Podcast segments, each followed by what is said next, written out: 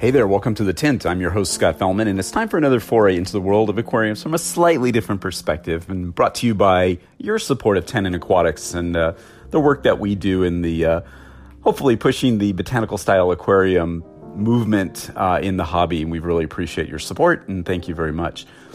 Now, you know, it's largely been for, I suppose, business purposes, but it seems like I've set up more aquariums in the past year than I have in the previous two to three years combined it seems like every month I have something new going up or going down or about to go up or about to go down.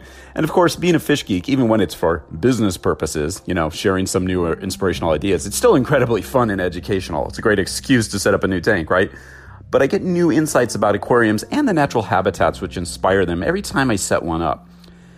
Now, when you think about it sort of analytically, one of the neat things about setting up a new aquarium is that, like it or not, you go through these time honored traditions of stuff as mundane as washing sand, setting in heaters and lights, you know, cleaning and preparing wood and other hardscape materials, etc., etc. You can't escape most of these tasks, nor should you want to. I mean, unless you're using live material from an existing tank or pulling stuff from a pond, you pretty much have to rinse sand or, you know, whatever, te- you know, technique that you use, it's almost unavoidable. And that, of course, often creates some sort of lingering cloudiness that simply takes a bit of waiting to resolve. And then there's what I like to call the settling period, also jokingly referred to us, you know, patient types as the the calm before the storm. That period of time, uh, a few days or so, when you let everything sort of sit for a bit, but allowing the water to clear, get any bubbles out, etc. And I love this period of time because it's the last point in my tank's existence that's actually sterile. You know, before the um, you know, we begin preparing it for the biological part of the system. You know, getting the wood and if you're using them stones positioned right, making sure that the basic water parameters, you know, alkalinity, pH, TDS, whatever you use, uh, are where you want them before you start seeding the system with bacteria or whatever your technique is to make the tank come more alive. And yeah, it's an exciting time. It's a time to really make sure that things are running how you'd like them, to assure yourself that the basic hardscapes position how you think it should be, and that the system is mechanically running reliably. It's a very exciting time, and when viewed with the correct mindset, did I say exciting like three times? Yes, it is exciting. And when viewed with the correct mindset, it's as gratifying, fascinating, uh, and enjoyable as any other period of time in the life of your tank.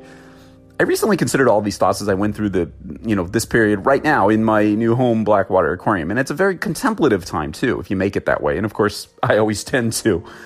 I find myself viewing this time as a real chance to sort of get things right, the time to deploy a lot of patience and ask myself those honest questions like, is this exactly how you want those pieces of wood positioned? Or do you want to use those rocks in the, those positions? Or do I even want to use rocks?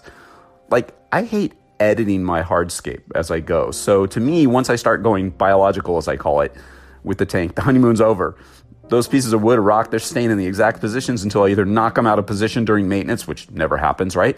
Or until I break down the tank. Yeah, I'm pretty hardcore about it. I don't like messing with this stuff. Of course, it's also a time when I tell myself, okay, Fellman, no turning back. You know, sort of like when an airplane is committed to rotate for takeoff. I guess I commit to a hardscape like I run my business conceive, tweak, execute, manage. Oh, and insert fixed disasters here too. I think that it's a lot how nature works. Well, sort of.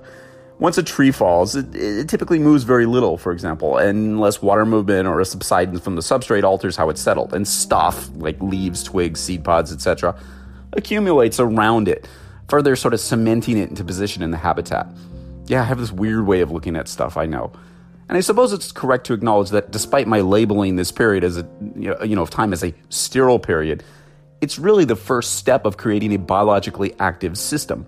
I mean, wood creates all sort you know contains all sorts of stuff including organic materials and probably even good old-fashioned terrestrial dirt which in turn fuels the growth of bacteria despite our best efforts at cleaning or otherwise preparing it for aquarium use. And the tannins which wood often gives off once submerged i mean that's like nature's little gift for the you know tinter in us.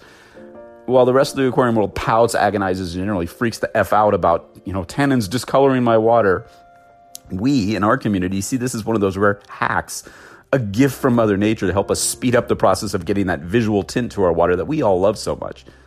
Don't believe me about how the rest of the hobby reacts to this? Search any, you know, aquatic hobby, you know, forum on aquascaping and look at the frantic posts from hobbyists looking for anything to help remove this dreaded scourge of tint from their aquariums. I know I shouldn't be so callous and unsympathetic to their plight, but if these heathens only knew what they were missing, right? I mean, I get frantic emails from customers wondering how to make their tanks darker. Shit, this is weird. Yeah, it is. So, yeah, we take our victories where we can get them, right? But let's talk about that biological phase, as I call it, just for a second. Pretty much anything that we add to the aquarium contains some biological material, i.e., bacterial, fungal, or algal spores, you know, right? And once they hit the water, uh, it begins the process of growth, colonization, and proliferation that won't stop. These processes are so beneficial and important to our systems. When we have these materials in place, the, the microfaunal system, as I call it, begins to ignite and grow. We often talk about the large influx of nutrients present in a new aquarium and so called immature nutrient export systems in place to handle it. I mean, the tank plays a sort of biological catch up during this time as the bacterial and fungal growths proliferate among the abundant nutrients. We might rely a bit more on mechanical and chemical filtration during this period. However, ultimately, these natural nutrient export mechanisms will take over. It just takes time and a mindset where you're not totally obsessed with removing every bit of dirt or material which looks offensive. Allowing the nitrogen cycle to really establish itself and natural processes to develop will really set the tone for our botanical style aquariums, in my opinion. We shouldn't let some of the visual clues like cloudiness, biofilms, etc., you know, compel us to whip out the siphon hose and remove every bit of the offensive looking material from our tanks. Otherwise, we end up with, you know, ourselves working against the very processes that we're you know, trying to foster in a botanical style aquarium. It takes patience, understanding, observation, and a vision. And we are patient, we're determined. We understand that a botanical style blackwater or brackish aquarium truly must evolve and take time to begin to blossom into a functioning little ecosystem. And we enjoy each and every stage of the startup process for what it is an analog to processes which occur in the natural habitats we want so badly to emulate. I think one of the mental games I've always played with myself during this process is to draw parallels between what I'm doing, you know, to prepare my tank and what actually happens in nature. Kind of goes something like this. You know, a tree falls in the dry forest. Oh, really, Fellman? You're riffing about trees again? Yeah, yeah, I am. Anyway, wind and gravity determine where it finally, you know, falls. It's its initial resting place, I'd say. You know, that's you playing around with the, your, you know, your wood pieces until you get them where you want and into a position that sort of holds. A little rain falls, we spray down our hardscapes, you know, moistening the dry materials that abound in the substrate.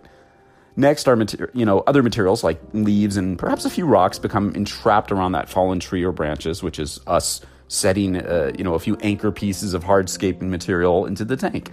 Detritus settles, you know that damn sediment that you get from newly set up tanks. Then the heavier rain comes, streams overflow, and the once dry forest floor becomes inundated. That's us filling the aquarium with water, right? The action of water and rain really help set the final position of the tree or branches that we use and wash more materials into the area influenced by the tree. That's us placing more pieces of botanicals, rocks, leaves, etc. into place. The area settles in a bit with occasional influxes of new water from the initial rainfall. And it's us making chemistry tweaks and perhaps a top off or two as needed. Fungi, bacteria, and insects begin to act upon the wood and the botanicals that have collected in the water, kind of like what happens in our tanks. Hmm? Yeah, biofilms are beautiful. Gradually, the first fishes begin to follow the food and populate the area. That's us adding, you know, our first fish selections based on our stocking plan. And it continues from there. Get the picture? Sure, I can go on and on attempting to painfully draw parallels to every single little nuance of tank startup, but I think you know where I'm going with this stuff, right? The thing we need to deploy at all times in this process is patience and an appreciation for each and every step in the process and how it will influence the overall tempo and ultimate success of the aquariums that we're creating.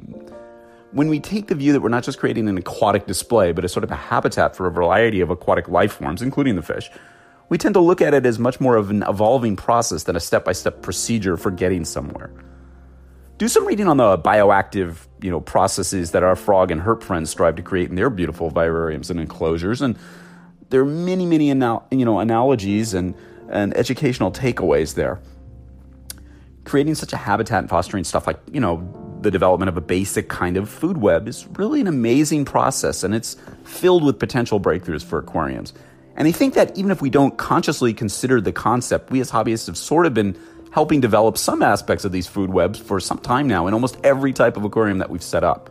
It's an interesting thing to contemplate, isn't it? Taking the time to consider and study and really savor each phase of this process is such an amazing thing. And I'd like to think that as, you know, students of this very compelling hobby niche, that we can appreciate the evolution as much as the finished product, if there ever is such a thing in the aquarium world, right? And it all starts with an idea and a little bit of a waiting game and a belief in nature, a trust in allowing the natural processes which have guided our planet and its life forms for eons to develop to the you know extent that they can in our aquariums. The appreciation of this process is a victory in and of itself, isn't it? I think it is. And the startup phase of our aquariums is a key component to fostering the processes. Enjoy it, understand it, appreciate it for what it really is a beginning of a closed ecological system. Stay motivated, stay excited, stay obsessed, stay observant, stay appreciative, stay patient, and always stay wet. Until next time, this is Scott Fellman from Tannin Aquatics. Thanks very much for spending part of your day with me, and I look forward to seeing you on the next installment of The Tint.